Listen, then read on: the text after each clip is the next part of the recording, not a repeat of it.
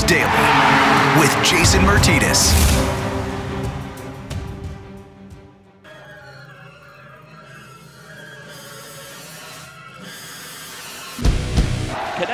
Going to the net. There's a shot. They score. Kevin Hayes took the pass from Konecny. Hayes with his fourth goal of the season. And Philadelphia strikes first with a 1 0 lead. Jake Voracek hits it up the left wing. Van Riemsdyk with a shot. He scores! James Van Riemsdyk, his second goal of the playoffs second in as many games, and the Flyers are out to a 2 0 lead. Took the shot, that got through, they score! Michael Raffl bats it by on the rebound, and Raffl returning to the lineup with his fourth goal of the playoffs. The Flyers have tied it at three. Philadelphia headed the other way. Mayfield without a stick. Kevin Hayes weaves his way in to the left circle, forced behind the net. A centering pass coming in late. Here's the shot. They score! Ivan Provorov ends it. He goes bar down, and the Flyers, for the first time in their history, have won three overtime games in the same playoff series. There will be a game seven on Saturday. They have staved off elimination in two straight games and done it in overtime in both. All three wins in their series all come in the extra session as well. What a resilient performance from the Philadelphia Flyers. We're going to talk to Chris Therien in just a couple minutes, and after we talk to Bundy, we're going to get to some Twitter questions. Flyers are vying to play for an Eastern Conference final against the Tampa Bay Lightning, who are laying in wait right now in Edmonton, where they will transfer to for the Eastern Conference final. If the Flyers can get a win on Saturday, they will move on to Edmonton and continue this quest for Lord Stanley's Cup. What a performance by the Flyers. Outplayed through big portions of the game, but they get excellent goaltending from the 22 year old netminder Carter Hart. 49 saves in the game for Carter Hart, and some of them absolutely sensational. 53 total shots for the Isles, 31 for the Flyers. They get timely goals by guys jumping back into the lineup. They get a win with no Sean Couturier, no Joe Farabee in this game. Into the lineup comes Raffl. He has a goal and an assist. He has a goal and he provides the net front screen on the game winning goal by Ivan Provorov in overtime number two. Also, Oscar Lindblom returned to action for the Flyers. What an emotional lift what that was. And I did not see it coming. To take you in behind the curtain real quick, as as I watch the game on a live feed from Scotiabank Arena, we get to see the locker room and outside the locker room as the players assemble for the pregame warm up. And you see players lining up, and we see we saw Oscar there the other night and took warm up, but didn't play in the game. Saw him line up again tonight. But then when they do line rushes, that's how we can tell who's in the game and who is not. The guys that are not gonna that are warming up that are not going to play don't take line rushes. As soon as we saw number 23 taking line rushes with Derek Grant and Tyler Pitlick, that was the cue. We knew he was in. And it was great to see Oscar out there. But let's get to my conversation right now with former Flyer defenseman Chris Therien. He joins us on Flyers Daily after all of these games, and he joins us now. Joining us in what has become a tradition, a tradition unlike any other, or just like any other, like the Masters. joining us after a Flyers playoff game on Flyers Daily is the one and only Chris Therien. Bundy, I, I don't know how that they won that game. All I know is that they did. And sometimes you just shouldn't you shouldn't question a win in any way, shape, or form. What's your your first impression of that win? Yeah, I'm I'm with you, Jace, on that. Like, you know, I think when you get into certain games and you, you know, when you, that's if okay. So I guess what I'm saying is, if I'm AV, I'm not going to go back tonight and just break that tape down to, you know, the soup nuts. There, there's no point. It's no point doing it because, um, you know, you won the game. So all your focus is, is is getting the guys ready for game seven. Now, if you played like that in the regular season, that would probably be a great video to show the team the next day of how you probably don't want to play it sometimes. Um, but at the same time, I mean, listen, they won the game. Uh, there was a lot of a lot of heroics and a lot of things that went on in that game tonight. Uh, it wasn't perfect, but it was a win. And again, they staved off elimination. They tied the series at three. Shows again going back to the resilience that we saw in the regular season, uh, and and gave us again a reminder of you know how fun this team was to watch and how far they came since last October when the first game started. You know, Bundy, I, the questions I always love asking you is to take me inside your brain because you played and you were in these situations, and you knew that the Islanders wanted to close this out tonight. They don't want to see a game seven. Anything can happen in a game seven. It's a crapshoot, right? And they figured, yep. like, eh, we, we we've controlled this series. Let's just end this tonight. We'll move on to the conference final. We'll tangle with Tampa and we'll go from there. But somehow the Flyers are this resilience that they have going on um, to, to just keep battling no matter what the situation, no matter what lead they've given up, and they find a way to get it done and tie this series. All three of their wins come in overtime, and to, to get it done like that again. What does this do to the Islanders' mentality? Going, we can't get this like it's trying to kill a gnat that's around your face that you can't get rid of at the beach. What, what do we got to do to kill yeah. this team off? And the Flyers just keep flying away and coming away with wins. They're probably more like a green fly than a mosquito, Jace, at this oh, point. Um, yeah, they're biting but, them. You know, I know exactly what you mean. No, but I mean, you're right. And and listen, you were probably thinking the same thing I was tonight. I, you know, I looked over at Katie Emmer. We're watching the overtime on, on, on NBC doing the, the post game and getting ready to do it. And of course, waiting for the winner. And, um, you know, she looks over uh, at me and says, "Is this normal?" I'm like, no. I mean, this is playoff hockey. I mean, that's the way it goes sometimes. But uh, just a, a just a very resilient group. They really they really are. And if you're the Islanders, I'll tell you this: there's I, you know, uh, again, when you go back to the fact the team is up three to one, usually that game five is a pretty telling story at the beginning because you want to see who really is interested in, in stretching it out. And then when you win a game, you know, you get to see uh, you get new life. I did think the Islanders were going to put their best foot forward tonight, and I believe they did. Mm-hmm. Uh, their goaltender wasn't quite ready to play. I mean, he was awful. He gave up. I, I shouldn't say awful. I hate saying that about anybody, but he wasn't good enough when they needed him the most. And uh, you know, I think you saw the replay. I mean, it sure looked to me like Barry Trotz was considering pulling him after the uh, the JVR goal, the I second agree. goal to make it two nothing. He mm-hmm. looked like he was already thinking, like, man, this guy doesn't have it. Uh, Trotz probably would have been better. Two one. Yep. Yep. Yeah. So I think that Trotz probably going back, probably if he had a ch- choice to do it over again, he probably would have put Greiss back in. It'd be interesting to see what they do in Game Seven. Uh, but certainly he was the one component I thought for the Islanders that that did not give them the 100% that they needed to get this game secured and get out of the series. Yeah, you're absolutely right. I, I thought he was going to hook them right there too when JVR beats them, and such a weird. JVR is not a guy that usually loads up the, the the bomb in that situation. Um, I thought it was out of character for him, but I thought his compete level was really good in the game. Uh, Bundy, obviously, no Couturier, no Farabee. Uh, they got a yeah. Giroux had to pick up a lot of the, the heavy lifting for defensively. He was down below his own goal line quite a bit um, for the Flyers yep. in their own D zone.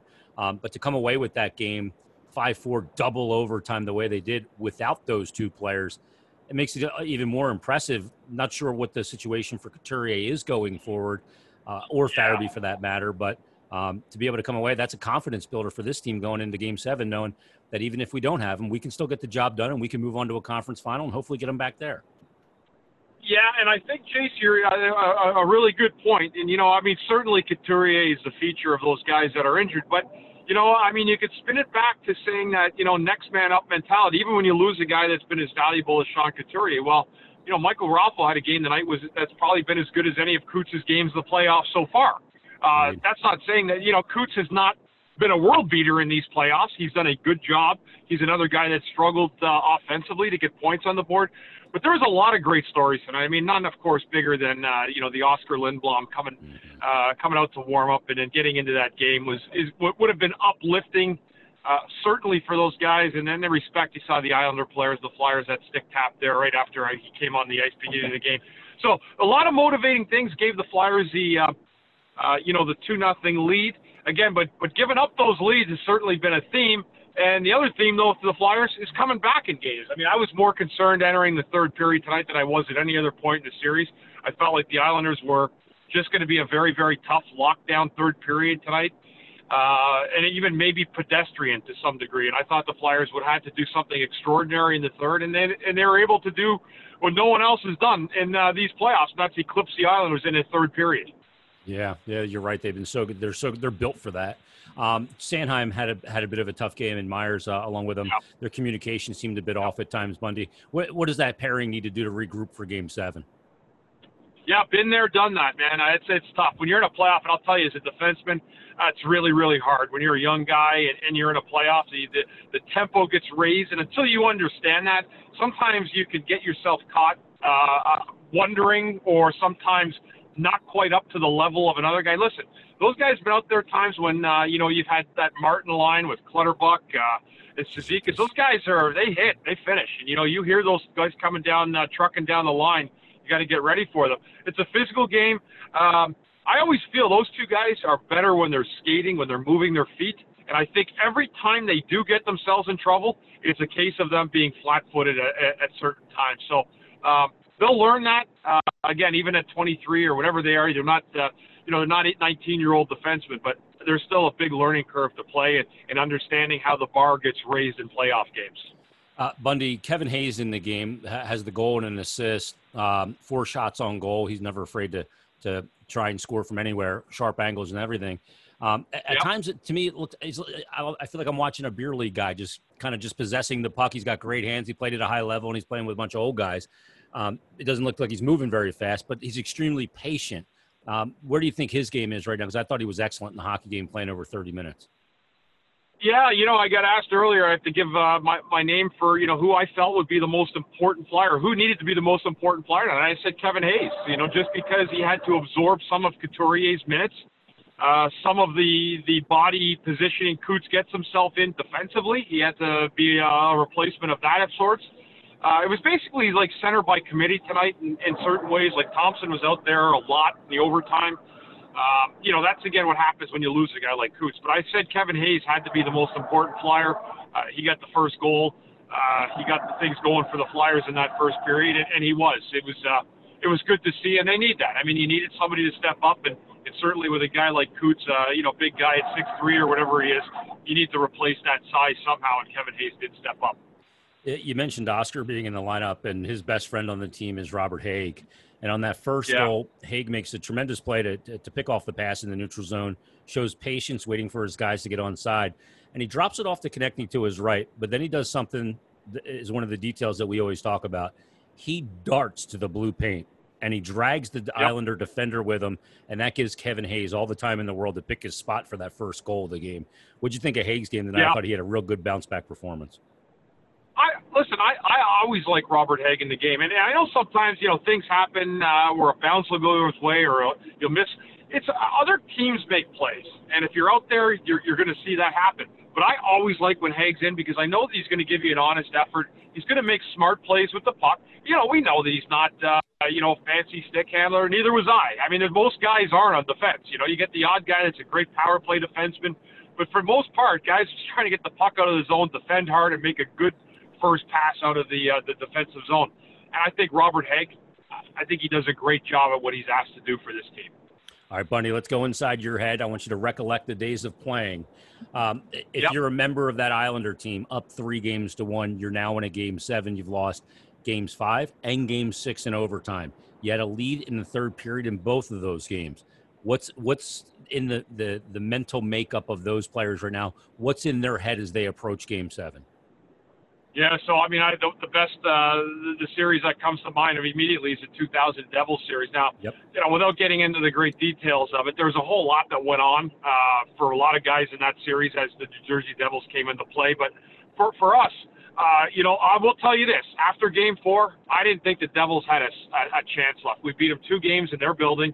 Uh, now there's fans in it, but you know what? We weren't ready in Game Five. Um, we we played terrible home game in Game Five. Went back to Game Six in New Jersey, and uh, uh, we lost a, a, close game, but a game we were never in. And then again, the Game Seven, Jace, uh, to me was an absolute. You call it the crapshoot, right? You know, talk about Game yeah. Seven, the, the lucky bounce, the bounce here, the bounce there. You know, you just never you never know what's going to happen. Well, we we we fell into it, and uh, guy made a play in front of the net late, Elias, and guy missed missed coverage, and they went on and won the game. And we would have. I, I believe we would have won the cup that year. Whoever's coming out of the East was going to win the cup that year, and that was a devastating loss for us. But I will tell you this: if you're the Islanders, uh, they should be concerned because I did feel like the team, the Devils, at the end of the day, when I look back at it, were the team that year in 2000 that was gaining the momentum on us, even though we had the 3-1 lead. They slowly but surely chipped away at us. Um, and, and ultimately won a game seven on the road. So no fans here for this one. Uh, I expect it'll probably be a tight game again. Uh, you know, um, but I do feel the one thing, Jason, we you know we, we were talking before tonight, you and I. That's an interesting stat through this. The Flyers have not allowed less than three goals against in any game in this series. Um, so for them to win, they will have had to score four goals. uh, you know, as, as they approach this. And uh, uh, that's that's a key stat. You know, that you don't want to, and that's that that does not set up well for the Islanders. They don't want to get themselves in a situation like that either uh, to play pond hockey. But I have a feeling if the Flyers are going to win that next game, they're going to need four to do it again. Yeah, yeah, just the way it's playing out in this series. Well, yep. it's going to be a lot of fun coming up on Saturday, Game Seven. We had all these series, all four series were at three games to one. Uh, the one ended, yeah. obviously. That's the Boston series. They went home in five. Uh, but now yep. all of a sudden, the Canucks shut out the Vegas Golden Knights to force a game seven. They get, uh, I think, 48 saves from Thatcher Demko, their number one goal. He's not even in, and, and Jacob Markstrom, and they're going to uh, push Vegas to a game seven. Yeah, unbelievable. And then um, you look I, at I the Colorado series too is going to seven. So what I actually will say to that, and I, I may cut you off there, but what was unbelievable with that was, like, that's a lot of fight. Because I got to tell you one thing, I think it was a lot easier to leave the bubble, you know, down three-one, uh, than finding a way to, you know, to, to put the uh, uh, the metal to the grindstone and stay with it. I commend those teams for battling, man. It's tough. That's a tough, tough thing uh, environment to be in. And then, uh, you know, to, to stay in the fight, to will yourself to find a way to get a couple wins and back to a game seven. I commend the Flyers, uh, Vancouver, and Colorado, who I think is a better team in that series anyhow. But yeah, that's why we played them. Yeah. Well, um, you have any explanation on the uh, why AV decided to challenge that goal? that was an awful call. I have I can't say anything else about it. If he were in front of me, I'd tell him the same thing.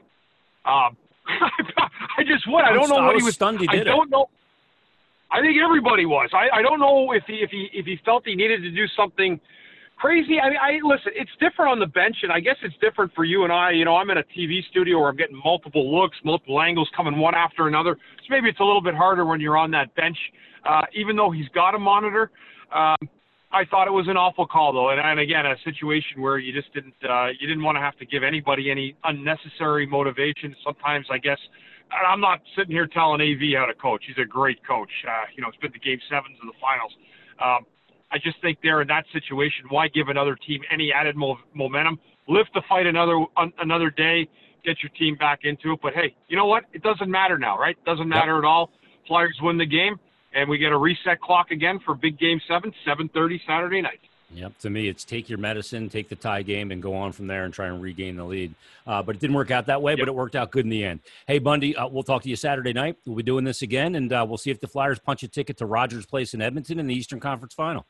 Yeah, I mean, not many people could say you get uh, you know your your big prizes is a month in Edmonton, but that's what they're looking at. It's going to be good times. no doubt. Thanks, Jason. Talk to you Saturday, buddy. Special thanks to Chris Therien for joining us on this episode of Flyers Daily. Let's get to some Twitter questions. At Spunky41182 tweets in, Anthony says, How much of a momentum boost is this going into game seven? As to the pure extension of energy used up by the two teams. Well, it's going to be interesting because I think there's pressure on both teams because both teams are now playing for their season. So there's definitely pressure on both teams. Maybe I'm wrong, but I think more pressure lies in the team that's had multiple opportunities to move to the next round and hasn't, and did it in games where they had a lead in the third period both times and didn't close it out and lost in overtime. Like I, that reference I used with Bundy of the gnat that's flying around your face that you can't get rid of. That's what the Flyers have become to the New York Islanders. Jackson Teller, Teller tweets in and says, uh, "What's your gut saying about the Flyers in Game Seven?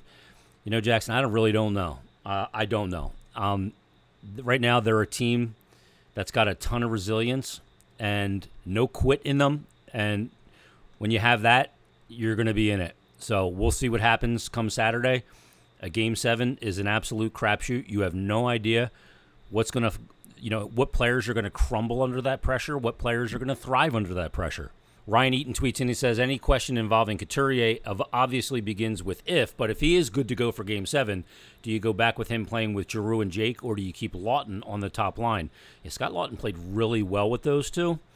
Um, I don't know, because I don't know, obviously, like you said, if he's going to play and if he will be hampered.